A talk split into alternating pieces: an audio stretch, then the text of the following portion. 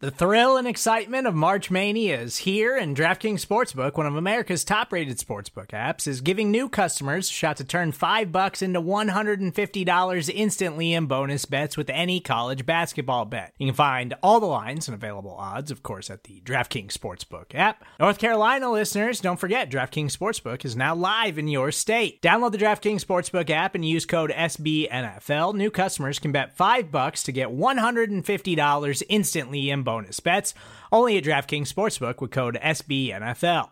The crown is yours. Gambling problem? Call 1 800 Gambler or in West Virginia, visit www.1800Gambler.net. In New York, call 8778 HOPE NY or text HOPE NY. In Connecticut, help is available for problem gambling. Call 888 789 7777 or visit ccpg.org. Please play responsibly on behalf of Boot Hill Casino and Resort 21 plus age varies by jurisdiction. Void in Ontario. Bonus bets expire 168 hours after issuance. See DKNG.com slash B ball for eligibility, deposit restrictions, terms, and responsible gaming resources.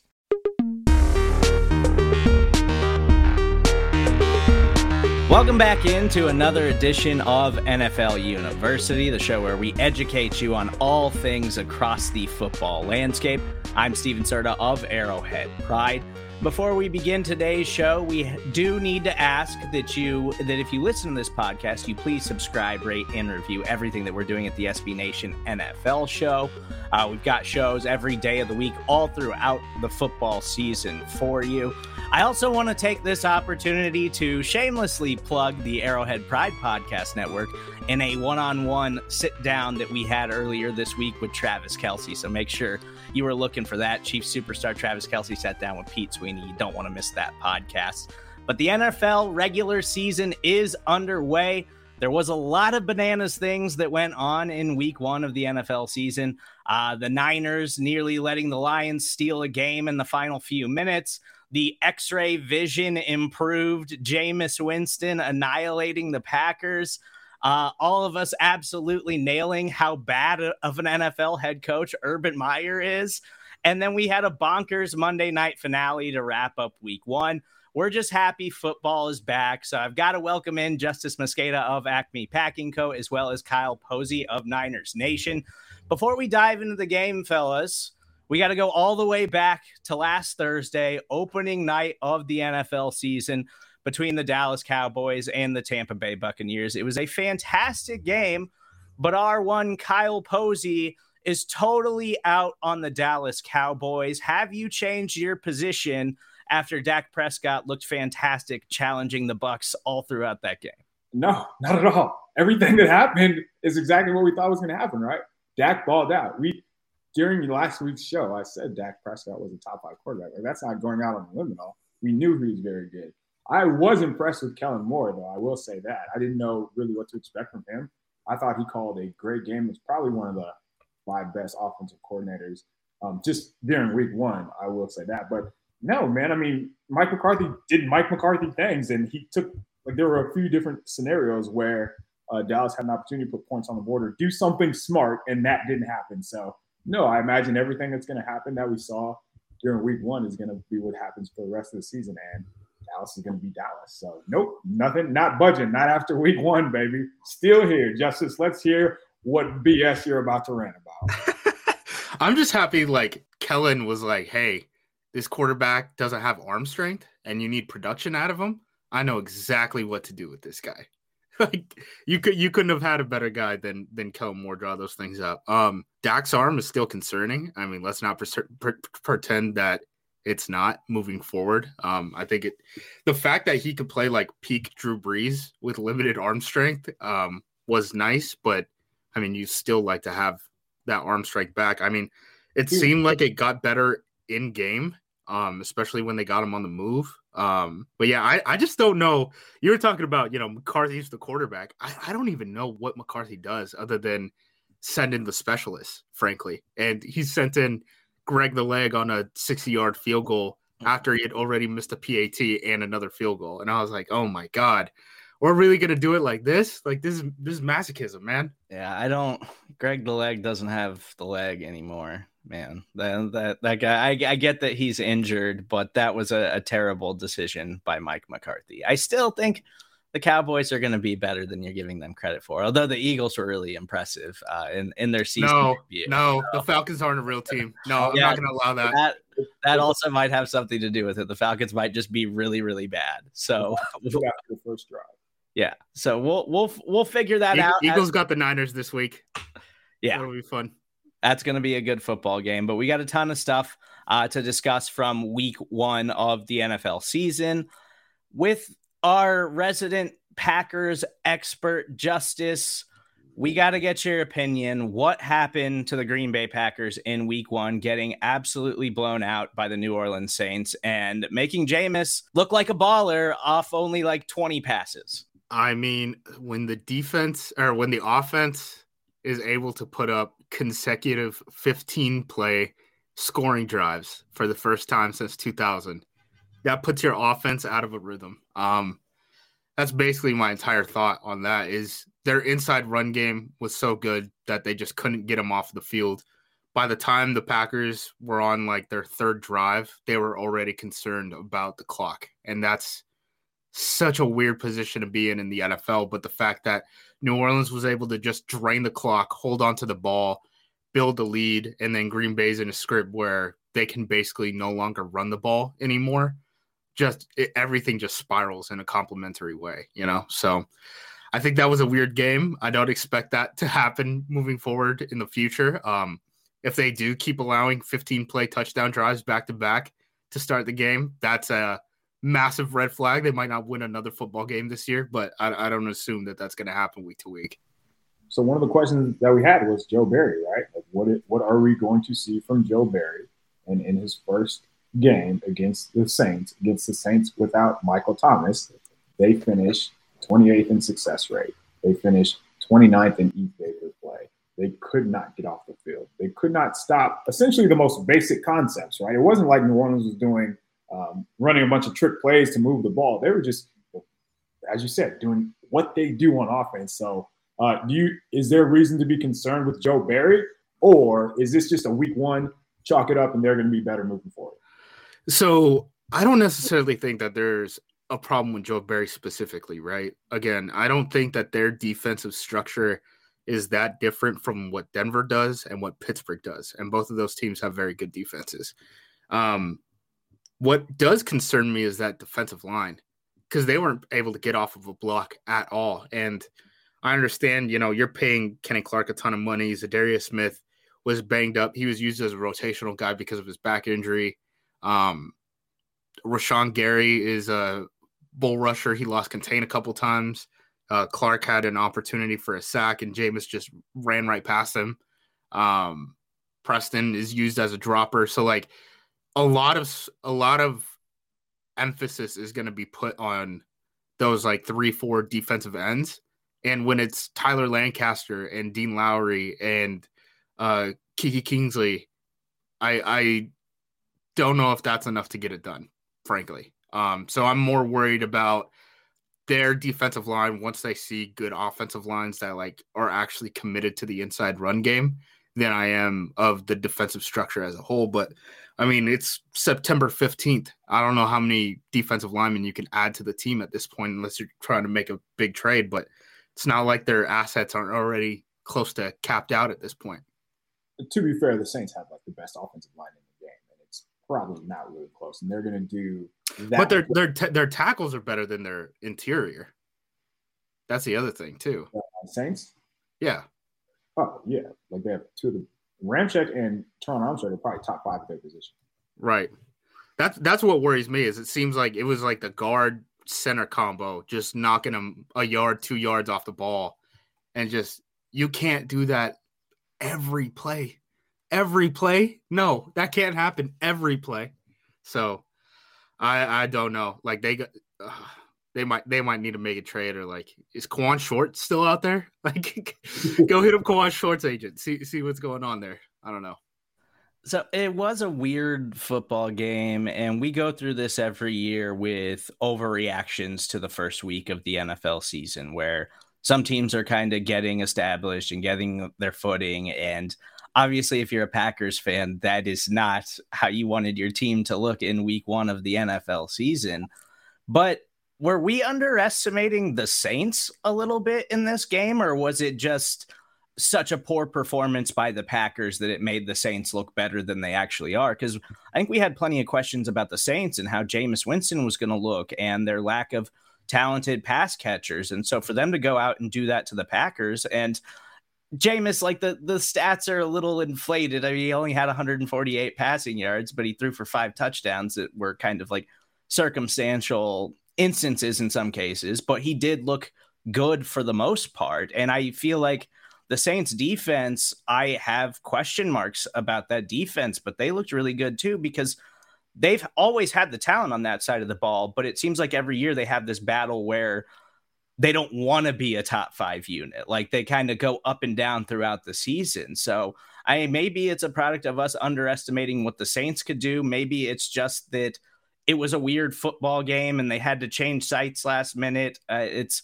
I, I, just think that maybe I don't know, maybe we were overestimating the Packers and underestimating the Saints. I still think they're both good football teams.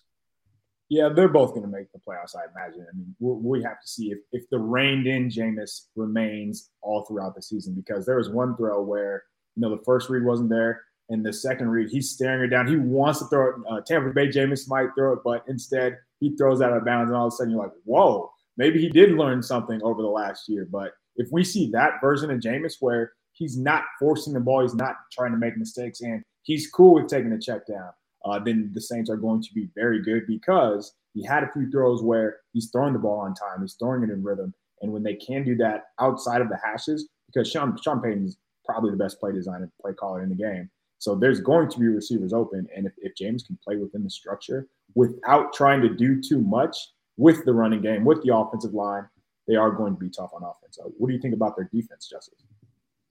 Their de- again, their defense was in a weird spot because Rodgers had like 20 yards by the time he was down 17 points. So they were they were playing them in two man a lot. Um, LaFleur and Rodgers both talked about it in post game uh, presser. I talked to AJ Dillon about it a little bit yesterday. They they were expecting because what they got last year, right, against the Saints was a bunch of zone pressure. Um, so they assumed that they were going to see zone pressure. Here's the difference: they have Davante Adams now. They didn't have Davante Adams for that game. So the Saints came out and they played a bunch of two man. And then by the time the Packers realized, hey, they're playing two man, uh, they were down 17 points. And then once you're there, what, what how, how do you beat two man, KP? Uh, crossers, rubber routes, just you know, run at them, run at them, and they couldn't run at them anymore. So, I mean, Roger Rogers threw a pick on that crosser where he said he got hit in the nuts twice. I don't know if he actually did. I watched I watched the film. I don't know.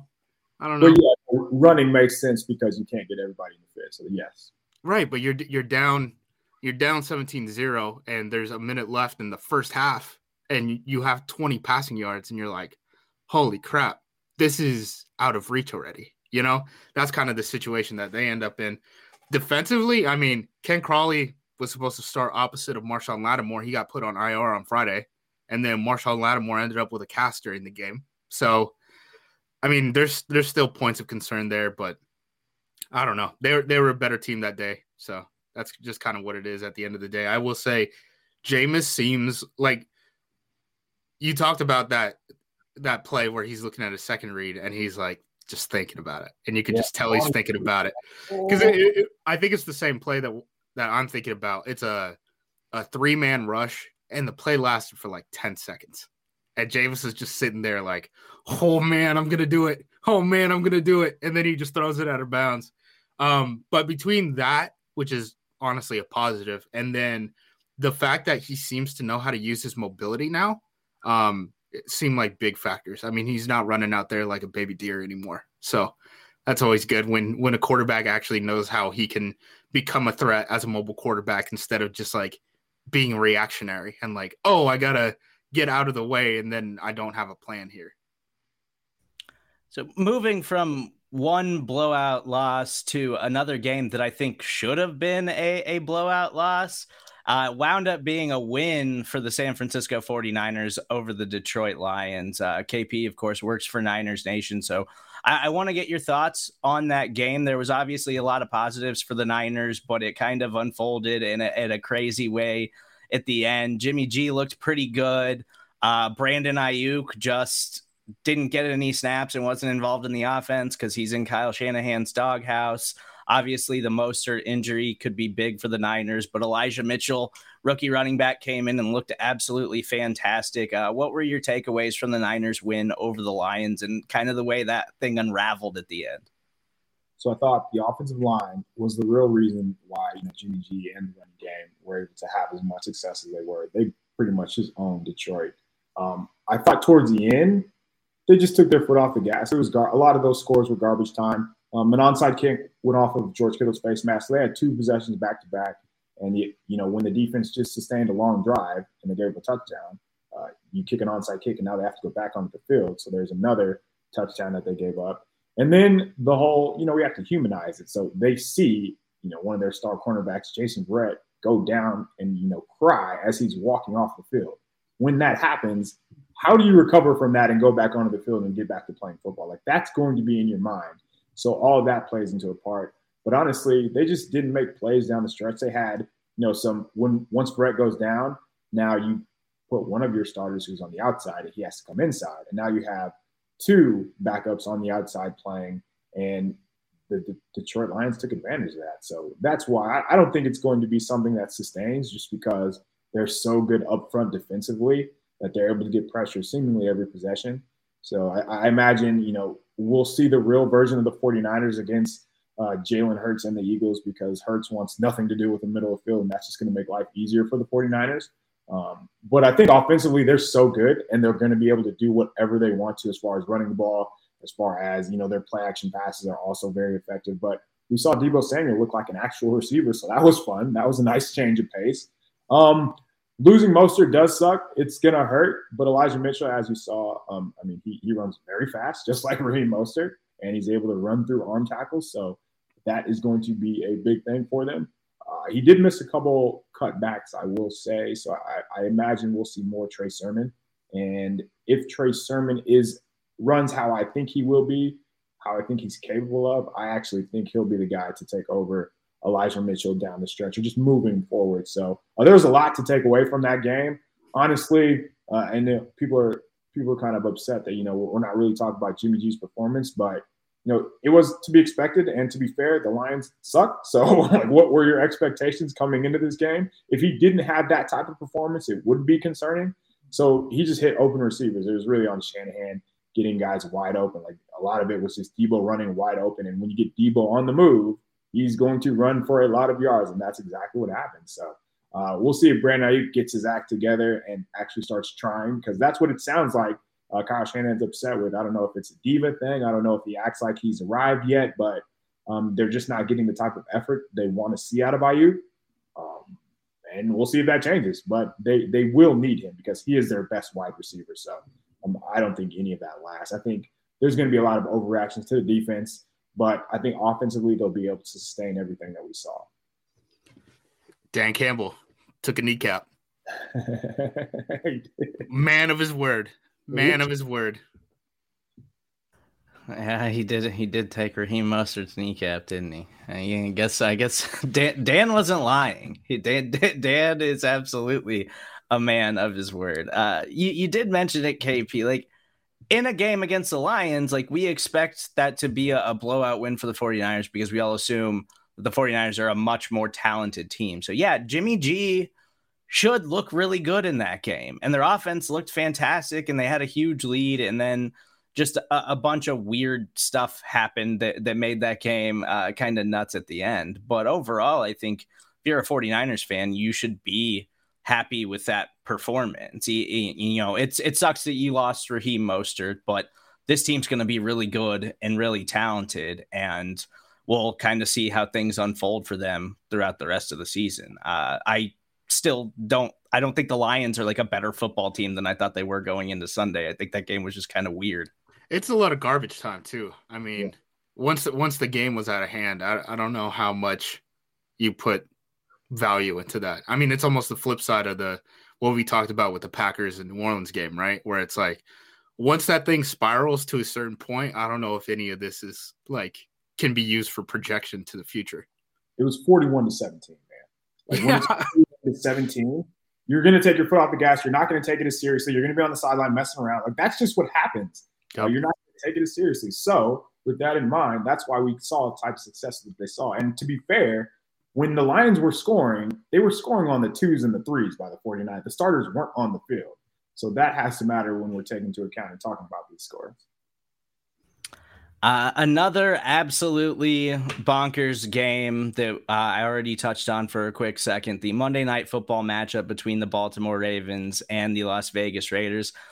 That game was kind of garbage uh, out of the gate. Like it just was not a fun game early on. Uh, the Ravens looked like they were clearly the better team. And then things just started clicking for the Raiders. Gruden started dialing things up. And the Raiders' defensive line, which I kind of had pegged as like one of the worst defensive lines in football, was really giving the Ravens' offensive line some problems late in the game. And then obviously the overtime and everything that happened there. Uh, what were your guys' takeaways for these two teams? Obviously, the Ravens have the Chiefs coming up this week. So they've got a strong chance of starting this season 0 2 early on for Lamar Jackson and company. Raiders plus four. That's all I remember, baby. I got four and a half. I got the hook. Yeah. I was I was sweating. Um just like the end of game thing, right? So like not even all the weird stuff that happened before overtime, but the fact that he tried to send a kicker out on second down in overtime. He couldn't find the damn kicker. They had to take a delay of game because they didn't have any timeouts at that point. Then they had to play football instead of kicking a field goal. And the field goal was still like a 40 something yarder. And then, yeah, Derek Carr just like has a wide open crosser, just like, hey, Zay Jones, we haven't we haven't thrown to him all game. By the way, he's catching bombs for touchdowns. Just a weird ending. Fade away, under pressure, wide open, cover zero. did you see? He looked like he was like giving like the choke sign to like the sideline. I don't know what he was doing, but I was like, settle down, Derek Carr. Like he had like 400 yards. He made like two plays. That I mean, when your tight end gets 19 targets, uh, you can only be chucking the ball deep so much. Maybe if Lamar had an agent, he'd be able to hold on to the ball. Oh, here we go. here we go. Yeah, has the has the NFL figured out Lamar Jackson at the uh, contract at the contract negotiation table? right, right. No, he. So one of the takeaways, and I know they lost, but every time he touches the ball, it's like, wow, man. When he runs, he makes per, like elite professional athletes look slow. He makes them look like they are not athletic, like they can't move. And honestly, that is amazing to watch every time he carries the ball. I know people are mad about you know some of his misses, but Mark Andrews had a key drop late in the game where I think the next play Lamar fumbled. Uh, he had a nice dime down the field on that corner route where Gus Bradley still running cover three without matching any principles. Like the linebacker Syria still has to take three up. What are we doing? It's 2021, man. He that was teams were taking advantage of that in like 2013 and 14, and he still hasn't adjusted to that. So feel sorry for you, Raiders, because that is going to happen at least twice a game and one of those will be an explosive play uh, completion. Do we think Jon Gruden is a good play caller? And the reason I say that, to me, one of the signs of a good play caller is if it ain't broke, don't fix it. And Waller had like 27 targets, but why would you stop throwing him the ball? Because he's always open. Like guys can't guard him, even if they're doubling. He's he's beating double teams. So uh, kudos to Gruden for and obviously, you know, you know, you don't want to rely on that every game, but if they can't guard your guy and he's your guy, keep going to him, man. And that's how they're moving the ball. Yeah, I think I think Gruden and Payton are the two guys that probably don't get the pub for being like offensive uh, architects because they don't have a identity really if that makes sense like the rams you know they're going to run boot like uh Niners and LaFleur, like it's like play action stuff, right? So um, when you look when you look at Payton and Gruden, they're more diverse and it changes a lot more game to game. So it's a lot harder to like identify why they're good. But I do think Gruden is probably if, if he's not top five, he's close in terms of right. offensive play callers. It's just uh, Jon Gruden, the personnel man, uh, gets in the way of Jon Gruden and the offensive coordinator sometimes. Yeah, I I've never really had questions about Gruden as a play caller. I, I think he's good there. And I think we kind of saw that last season in the games against the Chiefs, like the way he called those football games and the way they attacked the Chiefs and like went toe to toe with one of the best offensive teams in football. Like uh, that was a Jon Gruden showcase, like as much as it was like Derek Carr actually looking like a competent quarterback. Yeah, it's just the personnel stuff. Like they just they they got to change things up there. Like they're just not. Cle- Clelin Ferrell was a healthy scratch. Yeah, he's a fourth overall pick. He's a healthy scratch two years later. That's bad, guys. That's real bad. Yeah, Ruggs had like three targets, and they yeah. all came in like the fourth. Right. It's like they they remembered he was on the field in the fourth quarter. Yeah. So there were drives like he wasn't on the field on some of those plays. Like he just comes off the field when they're driving toward the end of the game. What does that say about Mister Personnel Man? Well, and I I love you know fantasy perspective or whatever, while they're getting 19 targets is absolutely insane. But what the hell was that from Bryan Edwards? Like Bryan Edwards was not involved in that game at all. And then in the fourth quarter, it, Bryan Edwards did look like Randy Moss and To or something. I did. He just came out of nowhere and started making all these plays to force overtime for the Raiders. It was insane. Yeah, it was like Gruden pretty much got the offense together. Like, all right, we're going to throw it to somebody else, and that's when we saw Renfrow. That's when we saw Edwards. That's when we saw Ruggs. Um, I, I want to know what because Justis mentioned they don't have an identity. Like, who are they going to lean on moving forward? Because if I'm a DC, I'm taking away Waller. I'm doing whatever I can. I, might put somebody head up on him just to make sure that he is not getting open. He is not getting down the field. So uh, we'll see what what happens with the Raiders. But um, I don't. I don't. This is another thing when, and you could probably say this about most of these games where I don't know what we really learned anything different from either of these two teams because think about with the Ravens, like we we knew that. So first of all, they didn't have Jimmy Smith, and Jimmy Smith was going to be the guy to guard Darren Waller. And when I saw that he was out, that's one of the reasons why I bet the Raiders, just because I knew they don't have anybody to take him away. So uh, will the Ravens be able to get healthy? Will they be able to have somebody, somebody for Lamar to trust and throw the ball to?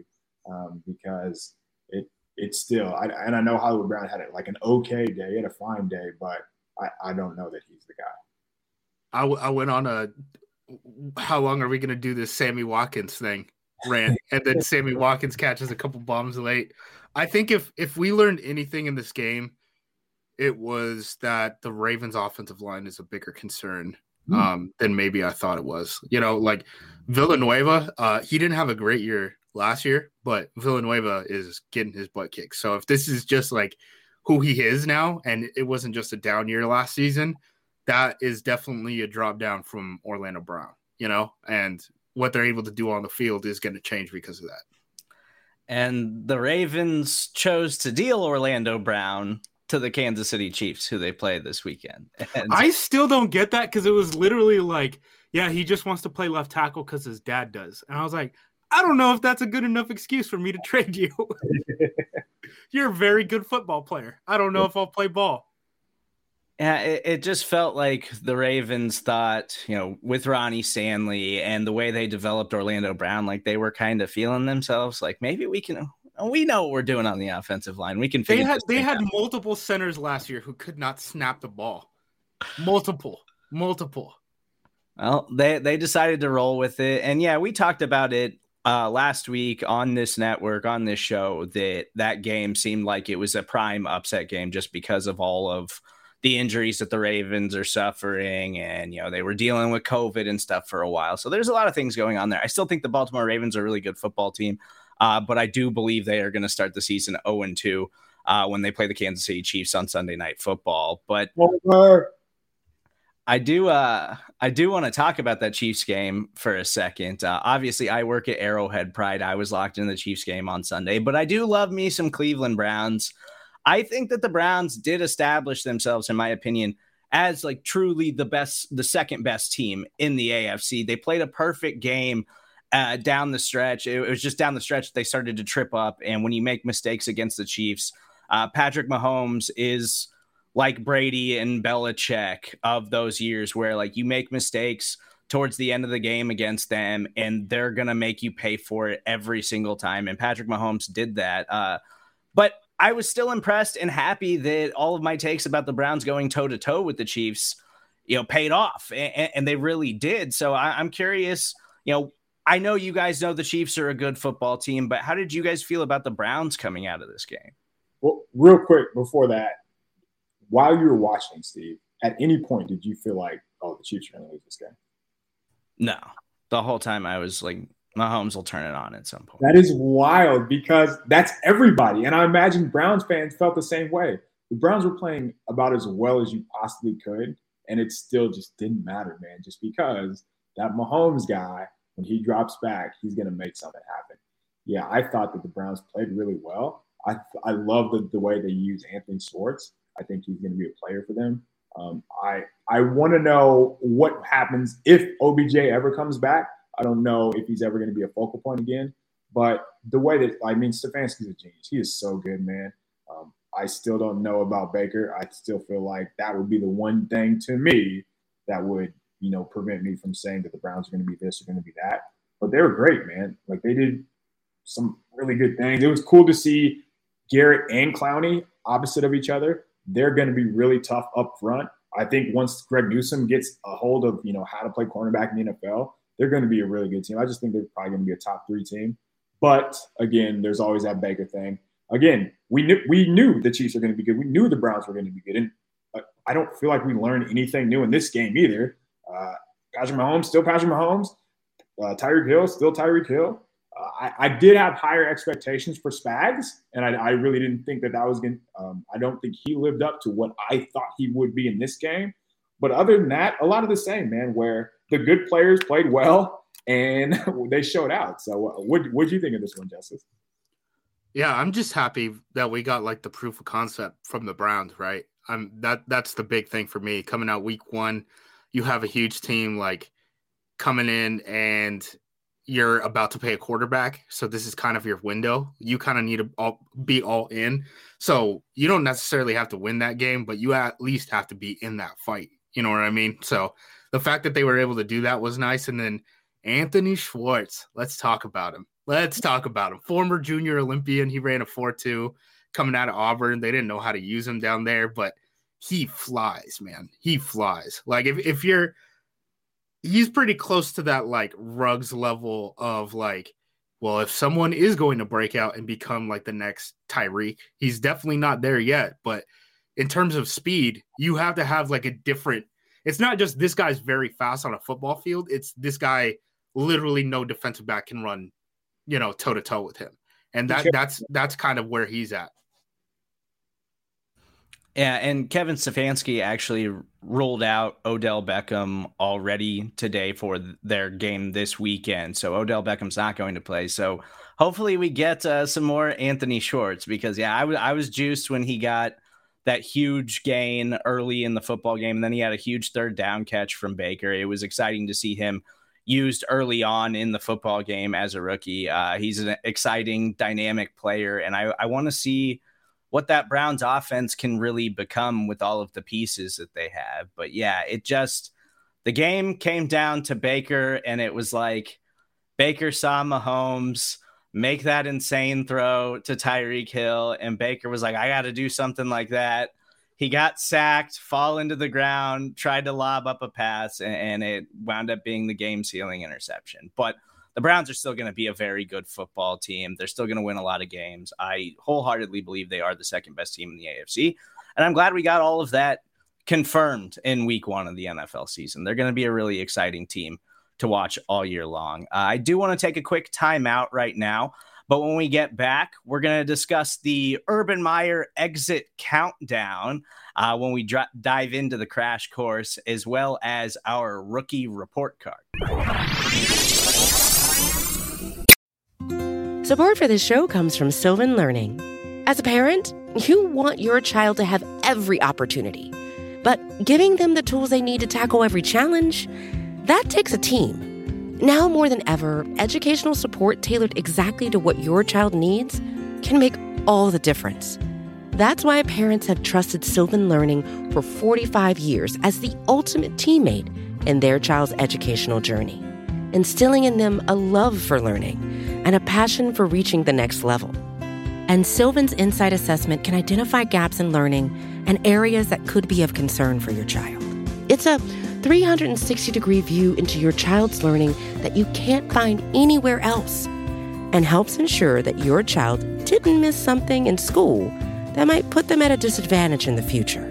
And right now, it's the best price of the year at $29. Go to sylvan29.com to learn more and get your child's assessment for only $29. That's S Y L V A N 29.com.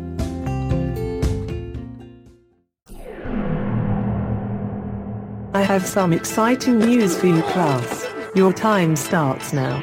NFL. Crash course? This doesn't happen very often. You're going to enjoy this one. Welcome back into NFL University. I'm Stephen Serda of Arrowhead Pride. I'm joined by Justis Mosqueda of Acme Packing Co., as well as Kyle Posey of Niners Nation. Guys, we confirmed that it seems like Urban Meyer probably doesn't know what he's doing very well in the NFL right now. They got absolutely smashed by the Houston Texans, who we assumed is was the worst team in football. But the Jags look so bad that they made Tyrod Taylor look like he's, you know, reviving his career. He almost looked like Fitz Magic out there, just dropping dimes down the football field. And now the USC job is open. How long before we think Urban Meyer just quits the NFL and goes back to college? I don't think he knew what he was signing up for when he took this job, and I'm I'm very serious when I say that. Um, did, did you guys see the video that came out when he was asked? Basically, the, the reporter laid it up for him, said, Hey, I'm giving you this opportunity to refute it. And he wouldn't make any eye contact. He barely spoke up about it and said, Yeah, I'm going to be here for. Uh, okay. Uh, he, he does that sometimes, though. When they announce Trevor Lawrence as a starter, he's staring at his feet because they got beat down at a preseason game and he's mad about it. I had I had people who were talking who, who were sending me uh messages in like the group chat at the game and we're like, Urban just keeps looking at the scoreboard and then shaking his head. And I'm like, man, this is this might be really bad. Like, like you said, he might not know what he signed up for. Like, it's just such a different thing running an NFL organization rather than running a college football organization. And being a head coach isn't just calling plays and stuff. Obviously, he's not doing that. Shoddy's doing it. But I, I do think we oversimplify like what the job of like an NFL head coach is. And Urban, year one, it's it's not looking great. I don't know if he's gonna take the USC job, but he's going to be rumored to every job that opens up. If Harbaugh gets canned, do you think they're going to start talking about Michigan? Like that's what's going to happen. Do we think he makes it to year two? No. I I think he dips. Honestly, like there's just so many things going wrong, and we we talked about this with like Dan Campbell, right? Where if you're a culture leadership, bro, you have to get momentum going early on because if that's what you're leaning on, and you don't have that foundation, you have nothing. You have nothing at that point. So unless they can get a couple wins, like they have to change the narrative. I mean, he's already not taking press conferences with uh, or video or uh, phone conferences with. I think it's the Broncos is who he's going to play this week. I can't like, remember. You have to do that. Every coach in the NFL does that. The game Your job. Yes, your that is job. part of your job to talk about the other team, man. Get on a conference call. Everybody does it. And like, what is he? What is he afraid of? What does he think is going to happen? So they were favored in this game. Why were they favored? I don't know, but that's besides the point. They- on the road, mind you. road favorites against the Texans, who many of us, I would imagine most of us, believe bottom three team in the NFL.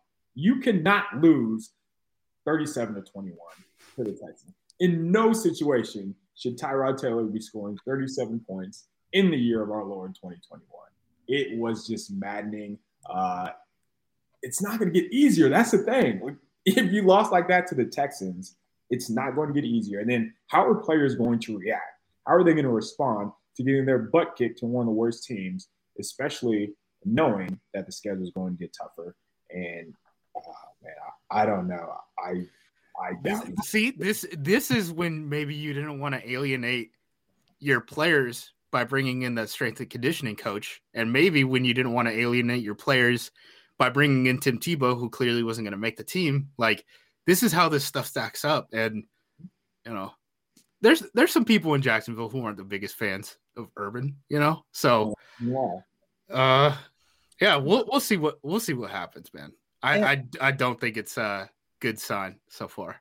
Yeah, and that's the thing is like you mentioned him scoreboard watching and shaking his head and stuff like that. Like, you know, when he's at Ohio State and he's getting some of the best players in the country and he just knows they're going to be good. Like it takes catastrophic circumstances for Ohio State to lose a game when they're, you know, accumulating as much talent as they have. Not to say that he can't call a good game in college or whatever, but at the NFL, you're going to lose. Like it's it's a fact. And so you have to be able to handle that and manage those expectations to keep your players interested in playing for you. And it does not seem like Urban has any idea how to do that. Like there's a clip circulating this week of Von Miller talking to Teddy Bridgewater saying, like, oh, I love everything you're doing, man. Like that, those speeches and stuff that you're giving us, like that's something we haven't had since Peyton. And it's like Drew Lock sitting in the background, like, the hell, man? Like, like, like, really? He's, rap- he's rapping some Jeezy. Yeah, you never said that to me, Von. and that's like, like Urban Meyer is like Drew Lock in this situation. Like, you have to command the respect of the players. Like, you have to command the respect of those dudes. Otherwise, they're not going to want to play for you. And it doesn't seem like anybody in Jacksonville is interested in playing for Urban right now. When people come in with college football success, they think that they are a made man already, right? And the problem is you have to prove it all over again in the NFL, and that becomes the issue. So, I guess we'll see how it how it shakes out. But uh, let's think about this: Urban, where's it? Where is he coaching next year? Let's play that game because I don't think it's USC. No, it's not USC. And I was just looking at the Jag schedule. They get Fangio next week, man. Yeah, Uh, they get Fangio, and then after that, they get Vance Joseph, who people don't think is good. I think is good. So he might be out here sooner than later. Okay, where is he coaching? It won't be in the NFL because nobody's ever going to give him another chance. It's going to be college because he has the success there. And I mean, I imagine he'd still be able to recruit. I don't think it's going to be USC. We've seen like Eric Bieniemy's name dropped out there, floated out there. I think it'll be Bill, O'Bri- Bill O'Brien at USC. Um, disgusting. Oh my god! As What? an Oregon fan, I'd love it. I'd love it if Bill O'Brien is out there. I'm saying based on how college football works, that makes the most sense that it will be. That's Bill. disgusting. That's Um, putrid. I I, don't hope know. it's Eric Bieniemy personally, just because I want to see that dude thrive. But Let, let here here I'll I'll, pre- I'll present one. KP Don't you Urban say- Meyer, the Don't head coach of the Florida State Don't Seminoles. No shot. Uh, all right, there are two teams that I will never ever be able to not root for, and it's Florida State and the Atlanta Braves. If Urban Meyer goes to Florida State, I will not watch any Florida. So first of all, I waste my Saturdays watching Florida State losing to Jacksonville State, which is lovely. But I don't know why you would hire Urban Meyer. Uh, they already can't do a lot of things He's right. he, he's won rings in Florida. What do you mean? Well, He's done it. yeah, bring on Percy Harvin. Uh, I don't know, man. Uh, I don't know where he's going to go. I imagine being an AD, and like, how do you take him seriously after he just walked out of a job? Um, what let's say it's two months in, three months in. Yeah, I don't know, man. It's he maybe he just takes another couple years off, and people forget about this, and all of a sudden, oh yeah, he was good uh, for Ohio State and for Florida uh, a decade ago. So let's give him another shot. I, I think it's just time to uh, to close close the book on on old Urban. Before we move off of this matchup, so the Houston Texans are atop the AFC South. Are they uh we sleeping on the Texans right now and Tyrod Taylor and David Culley? I don't know. They they they played better than I thought. I think I kind of underrated a little bit just the fact that every dude seeing the field is a veteran for them. Like just that matters. So they all have in-game experience. They've all proven at least a little bit. There's no like wild card. Oh crap, he shouldn't be out on the field type of situation for him. I think that's probably going to get him a couple wins more than I thought that they would have. Um, but Tennessee, we knew that their defense was going through a bunch of turmoil and a bunch of bodies rotating in and out. Um, so them losing in a shootout to Arizona isn't a surprise. I'd still put the Titans as the leader, but I I guess the Texans are the second best team in the AFC South now. I mean, the Colts are still starting Carson Wentz, so like I'm not going to take them.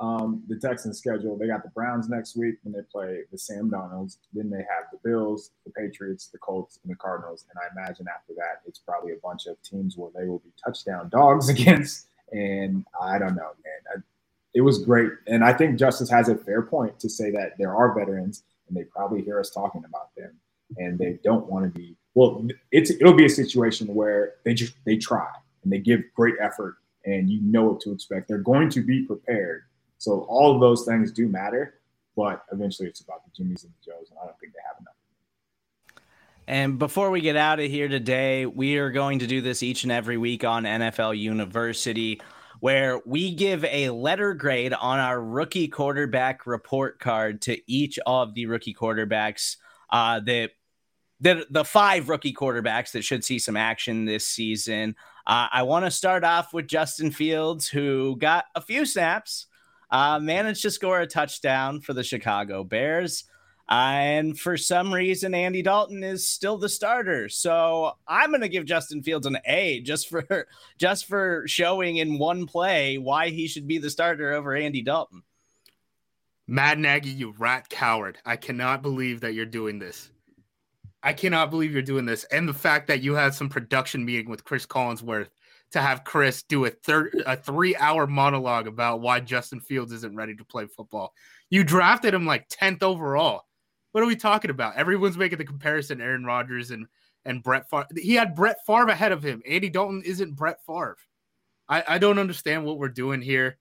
Um, the biggest issue that I have is it's such so clearly a move motivated by job security.